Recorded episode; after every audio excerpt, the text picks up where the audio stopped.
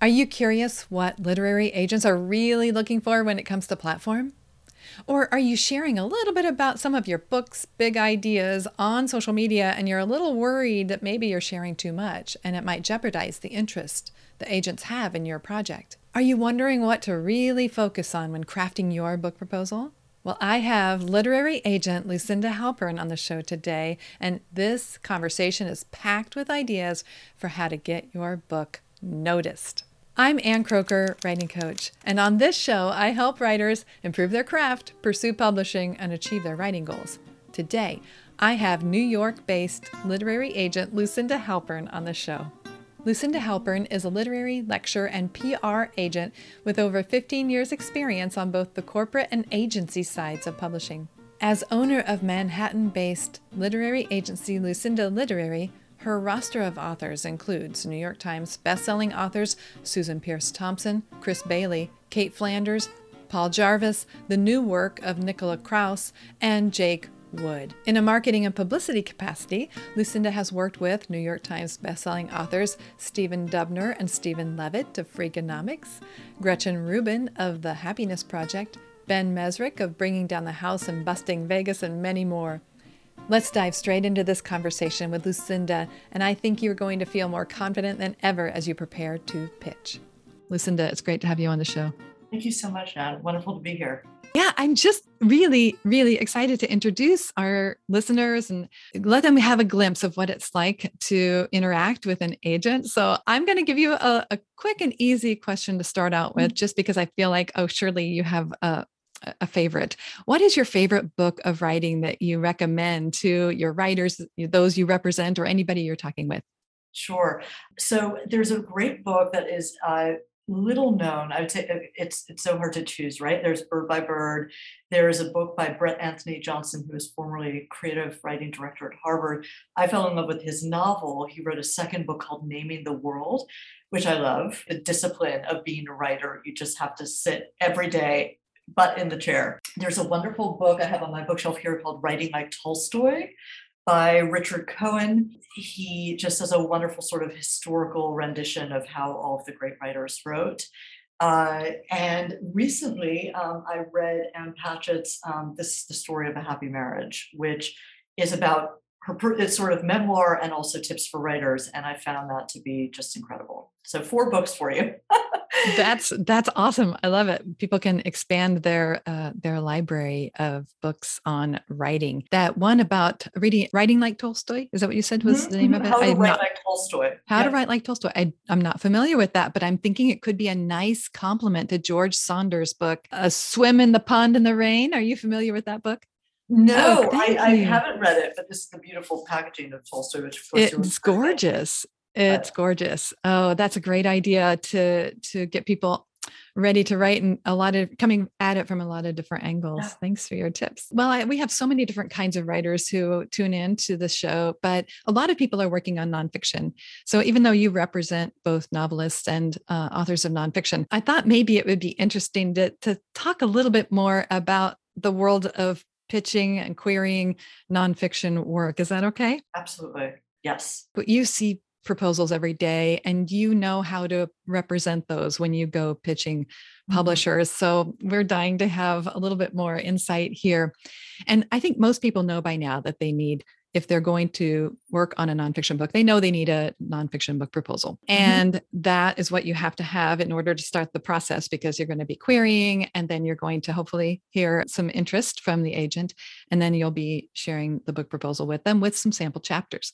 So, again, here's a simple question, but how many sample chapters do you like to see in a proposal? Hmm. So, interestingly enough, most nonfiction book proposals we've sold have been without sample chapters. What? Um, which is like a sort of like it feels um, uh, like an embarrassment of riches that we that we've been able to do that because that overview, which we can talk more about, is just so important. And the crucial decision makers who are deciding whether they buy a book or not are not often reading all of that sample material for something like a business book or popular science book or health lifestyle book.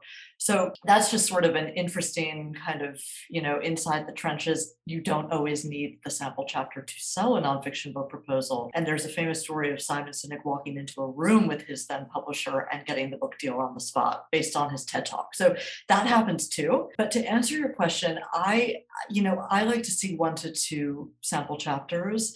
And what I don't like to see is someone who sends me their entire manuscript, especially in the category of business or prescriptive nonfiction. I don't know what to make of that as an agent right away because I'm really looking to develop something from the ground up with someone. And so much is going to change about that later manuscript after we do the roadmap together of the book proposal. So, light on sample chapters, I would say, and really spend your time on that overview and that bio and that marketing section, the other pieces. Which a lot of the writing style and the writing voice could come through in those places and should come through in those places, even as they're pitching the concept itself. So yeah, they should exactly. get a, an idea of how you write by looking at that if you've done it well. Yeah. Well, you know, a lot of the way that you present a book in a saleable way is happening in those spots do you have any ideas or tips that they can start to begin thinking about their big concept, their big idea for their book and how to best present that? I mean, I, that's yeah. kind of asking a lot. Uh, no, no, no. I think I think what's most instructive sometimes is to give an example. And I noticed that you had um, one of our uh, beloved authors, Ron Friedman, on on your program, and I recommend that anyone listening to this go back and listening to, listen to his segment on decoding greatness. So, what Ron does so well is the elevator pitch for his book. So, I mean, I can recite it for you. It's that we've all been taught that there are two paths to greatness practice and uh, talent but it turns out that there is a third path that we don't know about and that's the subject it's it's called reverse engineering and that's the subject of his uh, latest book decoding greatness so that is so succinct that is so surprising in its thesis and it's something that an editor or an agent can just get behind and say really quickly on the phone and elicit interest so when you're thinking about your big big idea, I actually sort of counterintuitively suggest that you begin small. What is the most surprising element of what you have to say? So, you know, here's a sign that you're onto a big idea. It hasn't been done before. And every, you know, they, they say in, the music industry, for instance, that no hit song is, is a new song, right? It's always like a, it's a different spin on something popular and proven, extremely similar in the book world. So that big idea should have sort of a, a landscape of, of popularity of hunger around it and then you you present your unique pivot. Tell me what you mean more about that hunger around it. Say more about that. So um, again i can give another uh, client example of that. If there's something that is you know in the it, it's a trend right? It's really like the simplest way to think about it is a trend. And publishers are trendcasters, they're future, they're futurists. They have to think about books from the perspective of what is going to sell when the book publishes in two years, and then for five years after that, because they're interested in books that backlist. So ones that have that perennial potential. So writers should be really savvy to what are the sort of trends that are happening in the media or on podcasts or Netflix series? Cults, for instance, like I represent a cult memoir. Why was I interested in that writer? Because it was a very fertile category and there were readers who were hungry for this kind of content. Uh, I represent Cait Flanders, as you mentioned. She wrote a, a, wonderful bestseller called The Year of Less. When she came to me with her idea, we were just at sort of like nipping at the heels of the trend of minimalism. And we could place her book idea in that category of there's this new generation and they're all interested in being minimalists and there's this hashtag about van life and you know editors love to see sort of things like that that speak to the the, the trends of the day. So then that points to comps. It's got to yes. be uh, a lot of deep looking into comps because the comps, and for those who are listening and don't know what I'm talking about, comps are what you can tell them. So comps are comparative titles um, or competitive titles, however you uh, define it. Really, what editors and agents are looking for in comps are ones that have published in the last two years with a number of Amazon reviews and within a ranking of 10,000. So in, in an ideal circumstance circumstance and what does that signal that there's really been popular you know sort of acclaim and response to this book and the book industry like the hollywood industry is a lookalike business it's does this book like look like three other titles that Penguin Random House has published successfully? Yes. Okay, well, let's put together a P&L that suggests how many sales that we can expect based on those titles. And there's always a you know a magic and a gamble to it to it. Book book buying is not a straight science. I, I wish it were, but it isn't. It's you know, is there some new element that we can get readers excited about, which would merit sort of the higher advance based on what we've what we've seen from our P&L. So uh, comps, comps, comps all day long. They should be in your pitch letter. They should be in your overview. They should be in your elevator pitch to an agent. Everyone gets more excited when they are anchored in the bestseller that your book could be. So even though the bestseller may be by a person who's established, they're already famous, if you were writing in the world of fantasy and you you cite the Hunger Games, that's yeah. not you're saying that's okay because well, I know a lot no. of people are advised not to. Okay. Yeah, so so my advice is to really be it, it's a combination and it is an art. You know, you should try to find titles that are popular but not like Brene Brown. You know, not Glennon Doyle because if you're if you're starting out and you don't have that kind of platform and you haven't published before, it's really hard to make that case to a publisher uh, or an agent. So you know, really just go by this is what editors do too. They go into Amazon and they search the keywords that your proposal has and the key themes. And sometimes they find books that they're not even familiar with um, that seem to have really performed. And then they dig over, they dig around, they do their research. If you're really well read in your category, which is one thing I wanted to emphasize to writers who are listening, if you're not reading, you shouldn't be writing. Like you need to be well read in your category to prove why your your book is is different. So you want to dig around and you want to sort of use comps to prove your unique sort of slot on that shelf. So if there's something unusual about the uh, something some element of your book and you're in a certain genre but there's another book that's it can be fairly well known and something about the structure or its approach is an easy way to quickly with shorthand explain something about your book. Is that going to create confusion because it's outside your genre or is that going to create clarity because you've given an easy way for them to picture what you're is happening at this in this element of your book? I, I say the latter. I think that's like a wonderful thing to do. I encourage that writers in their pitch letters be really specific about the characteristics that are similar. So if you're going to use glennon doyle's untamed which every memoir writer comes to me saying i'm going to be the next glennon doyle um, then you really should have sort of the, the evidence for why. Like i'm going to tell my book in the format of or i share a voice with or you know there, there have to be other more specific characteristics than just saying my book is going to be hers. The other thing that's sort of surprising about comps is that you can use other media forms so I personally, and editors love this as well, love to see based on the success of the podcast XYZ serial, you know, I have developed a fantasy series that is is you know in the same genre or um, based on the success of all of these netflix series x y and z because readers are digesting content across formats right? You know that was another point i wanted to raise with you on the marketing front about can't just think about book readers anymore in the same way, think about comps expansively. It's a, it's suggestive of that hunger that we were talking about.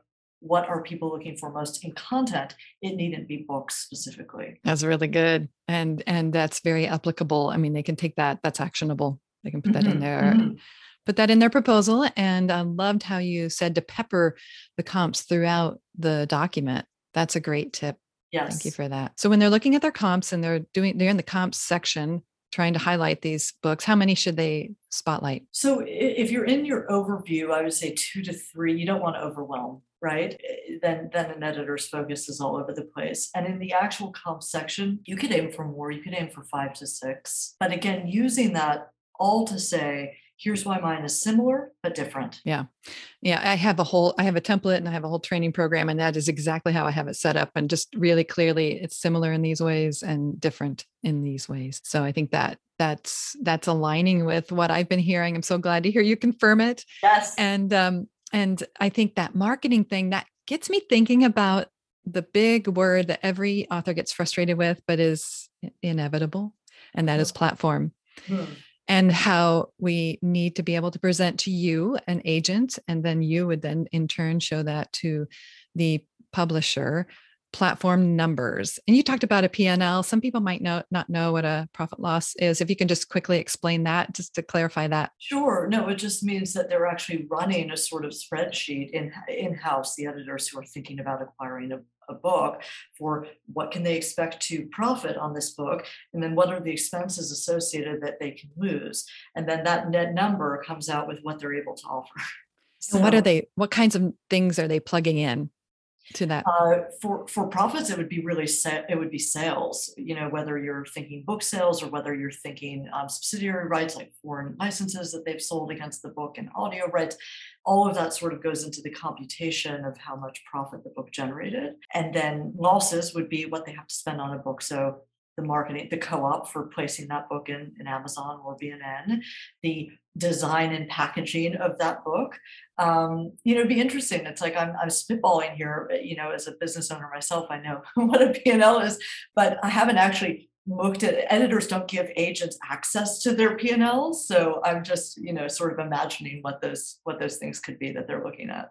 Well, I would assume that part of it would be the platform of the author. So based on the numbers I'm seeing here, they probably can move this much product. Yeah. And but based on the email list or their reach on social media, or maybe they have an asset like a podcast, which you know we're on right now, something like that. So I think that's probably enough for them. We don't need to get into the the weeds on a profit and loss statement or the process, but I am thinking it's maybe a segue to talk about platform, mm-hmm. platform numbers, and then how they might then also think about leveraging some of that for their marketing of the book and other marketing you know efforts that are unrelated to their platform yep. Yep. so let's talk first a little bit about platform yep. if you're willing to would you just tell me a number like i know nobody wants to get hemmed in but like when can an author know that he or she is ready to come to you with her query with the with a with a pitch, whatever opportunity they have with you, where do their numbers need to be for before you can even take a look? You're going to get different numbers from different agents. I also like to say that it differs for category and for the particular author that you are. So someone who's a PhD or a doctor or a finance professional or a psychologist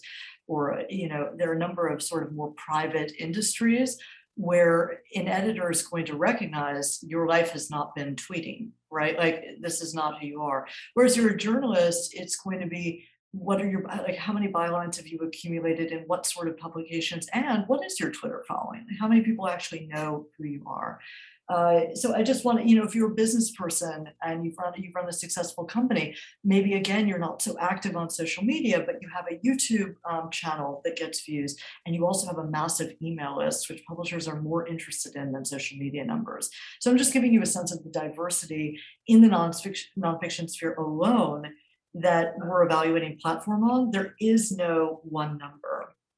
Now, oh come on!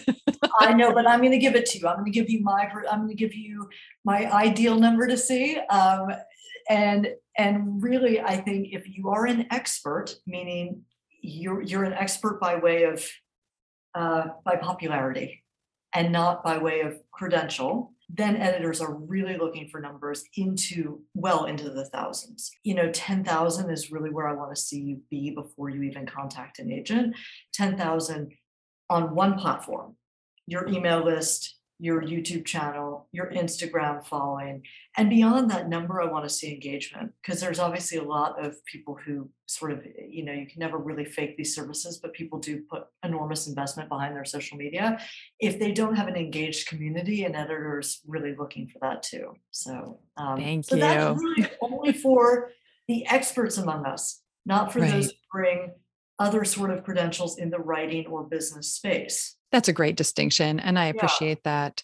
How about novelists? Uh, just briefly, do you feel like um, I'm hearing more and more they need some sort of reach into readership? Uh, yeah. is, what do you, what's your yeah. where do you stand on that? So, I mean, every writer. So you know, as you know, and we offer a number of events and courses, and every writer comes to us with the marketing question, right? like it's always, I'm starting out, or I'm, I'm concerned I don't have the numbers, and how do I get there? And these are novelists uh, as, uh, as well as nonfiction writers. Novelists need to focus on getting their writing out there, their voice in their writing. Is it beneficial if they bring an Instagram platform 25,000 people? Yes. Is it necessary? No. Their work is evaluated really on the page. You know, you can have a complete unknown come out there and be the next darling of the literary world. That's how many successful novels are born. So it's not a metric that is as important as important in uh, fiction. Very helpful. Very helpful. That's very clarifying because I, I think you know we're hearing some trends in the other direction, but this is really reassuring. So when they're when when a nonfiction writer is trying to work on their big idea, their big concept, you did a couple of things. One of the things you said was that you like to develop the project with the author. So now we've got this confusing I think not knowing when to come to you if they have the idea, when it, but if it's not ready because you're going to work with them, tell me what that looks like if you're going to be developing a project that they've already developed, or should they come to you at a different point? So honestly, if you're going through the, the proverbial slush pile, the inboxes of agents you're blind querying, you should have as much of that material developed as possible.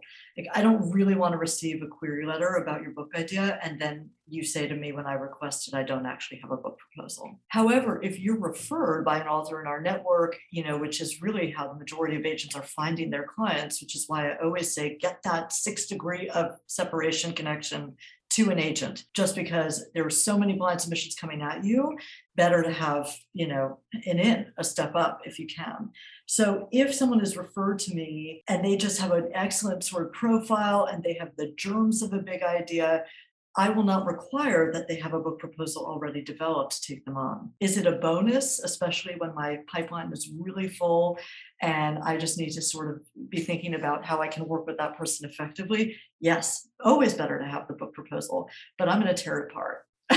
I love it. A ruthless editor. Love to get my hands what everyone on my team at Lucinda Literary is. It's like why we got in this business and you know we're trying to work and collaborate with you on what does the market want how do we make this most commercial usually that's a really wonderful sort of asset that agents bring absolutely if if a writer can kind of just let go of their babies like you know the darlings and let you yes. work on finding the what's really working hone it down man you're gonna you're gonna position them for success that's exciting so if somebody's trying to get that six degrees of separation from themselves to an agent and they're living in the middle of nowhere and they have an opportunity which is social media mm. they can mm. connect by following and liking and interacting in the comments of something that somebody like you might create. I know you're very active on social media, almost all the channels, all the big ones. If they do that though, I know a lot of writers. I work with a lot of writers as clients, and they're like, "Oh, I feel so silly doing that." I sure, give them, no, I give them an answer, but you give them an answer. It was on my list to bring up, and just a note on social media. I am as social media phobic as they come, and the reason that I recently forayed into that is because that and building an email list and really going through this arduous process of learning how to market is what's going to help me guide my authors better in that way. Um, so I'm like learning this step by step on the ground with my with writers who are doing the same.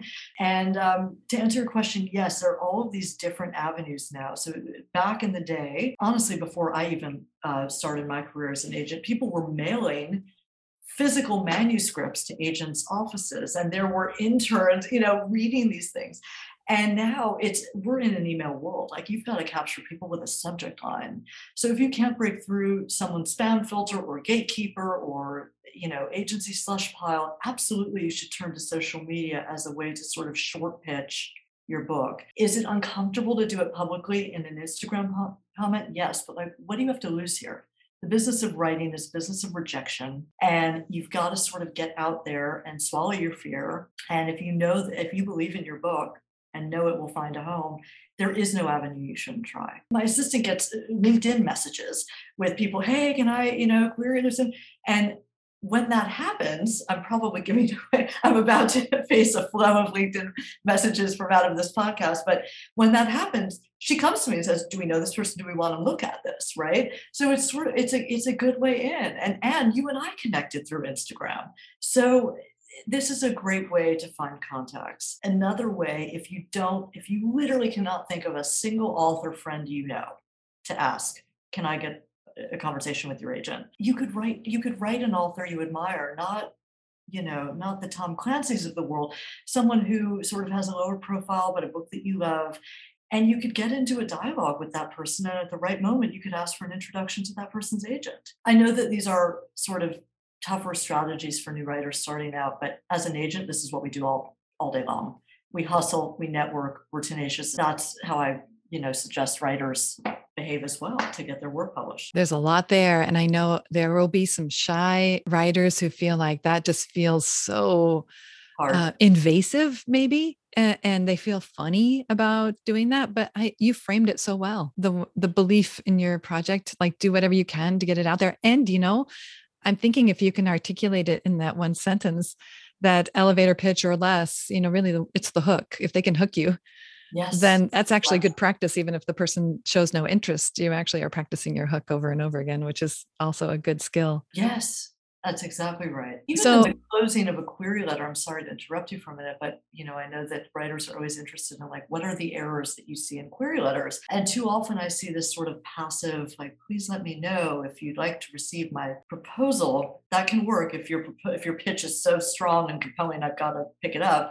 But if you add a sense of urgency around it, like you know, you're one of a, a, very few agents that I'm querying. And so if you could let me know your reactions as soon as possible, you know, that's one tactic for the more gentle among us. That doesn't require being invasive. Or, you know, I have several meetings scheduled with agents. I've gotten a number of requests.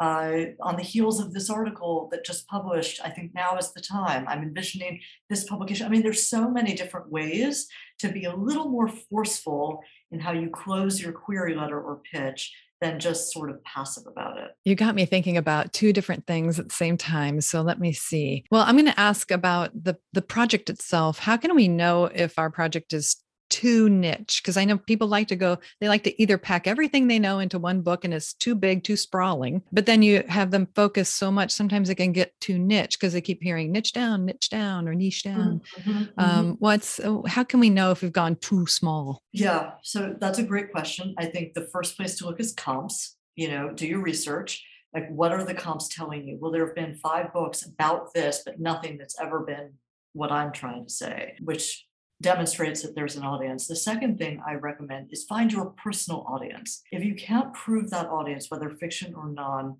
to an editor, and yes, platform is is definitely the way we we look at that, right? But it, it's I've I've tested this with a focus group. You don't have to put it into that sort of businessy language, but it it's like the response that I'm receiving when I give events events the number one question people are asking me after I give a talk. This suggests that you have road tested your concept and that there is response. So the book writing trade, you're thinking about your reader first and foremost. You're not thinking about the story that you want to personally get out there for your own catharsis or your legacy or your mother.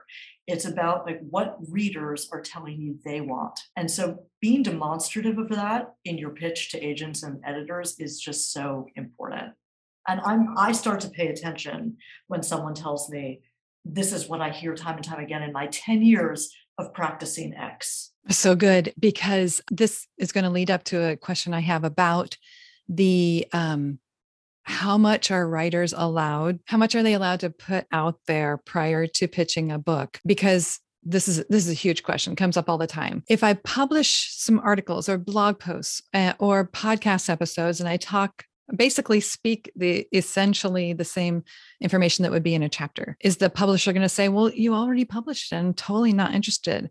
Or are they going to say wow you really validated your idea cool let's go forward. And talk about that a little bit about how much is too little how much is too much or how to handle that whole delicate sure. balance of so in content generally like you have a blog and you've already talked about this a lot is that what you mean versus a self-published book not a self-published book i'm talking about just it, it, sort of testing your ideas like yes, how yeah. can we test them in a way that is not basically sending the book out in advance or is that okay i think that the rule of the day is like the more free content the better you know the more um, and and one of my authors uh, paul jarvis had a really wonderful way of putting this teach everything you know. And i i really believe in that so much. I'm sort of getting chills as i repeat it. I believe in that so much and editors believe in it too because again if they see that audience clamoring for your ideas there are so many books that are based you know just a repurposing of existent content. So that's a that's a huge draw. There's a big mistake, and again, I'm just I'm focusing on nonfiction. If you're a fiction writer, you don't want to throw your whole story out there, right? Yes. But um, I, you know, if you are again proving the audience for your content, there is a a way of repackaging it as a book. And many of those readers, I mean, the belief is because the data is that those who digested your content online free or in a podcast are going to buy your book. So it doesn't, it almost doesn't matter that they've seen it before. It's better they've seen it before. Boy, that aligns with um, Ryan Holiday's perennial seller. He has a whole chapter about that, that we tend to, to hesitate to give away when giving more free content out actually benefits in the long run. So I just read that. I just happened to read this. Leave us with an encouraging word. You know, mm. give us mm. give us a little vision for what's uh, what we should be focusing on with our work. Especially, let's again, let's kind of focus in on nonfiction authors. Leave us with a leave us with a little send off to feel sure. good about what we're doing. I mean, I am all about encouragement and motivation. Like, I just think there's way too much doom and gloom that new writers are are hearing as they enter you know as they're standing at the gates of publishing. So i always often say like it doesn't matter where you're based. You know people say i'm not in new york. I'm not connected to the industry. As you and i just discussed in this interview in our virtual world there are lots of ways to connect with agents and with authors and you know to really or, or just starting to do more content online.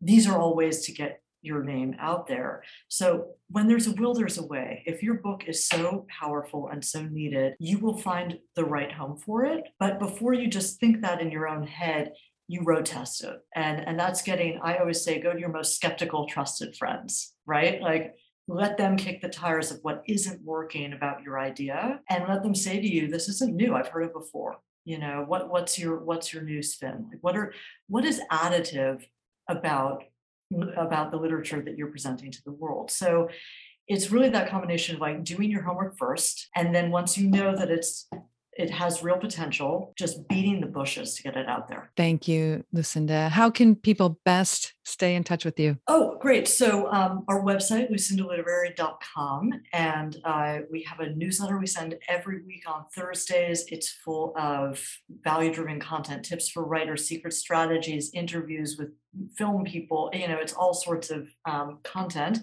And uh, you know, as you know, and we offer now a, you know a ton of events for authors and coaching programs for writers and courses. So the website is definitely where where to find me. That sounds great. And this is different from being agented by you. This is just no, like educational. Is, you'll find everything on our website everything we do, how to query us. We have a number of really wonderful agents who are actively building lists at Lucinda Literary. So please go to our submissions page and see what they're focused on and definitely check out all of the different resources we offer for writers. Fantastic. Thank you so much Thank for your time you. today. A what treat a to have you. I hope you enjoyed this interview as much as I did. You can access everything related to the interview at annkroeker.com slash Lucinda Halpern. Lucinda has a gift for you. It's her essential guide for writers. The guide is called The Six Things Every Book Pitch Needs. The instructions for downloading that are at annkroeker.com slash Lucinda Halpern. Let me know your best takeaway from this interview. Thank you for being here. I'm Ann Kroeker, writing coach.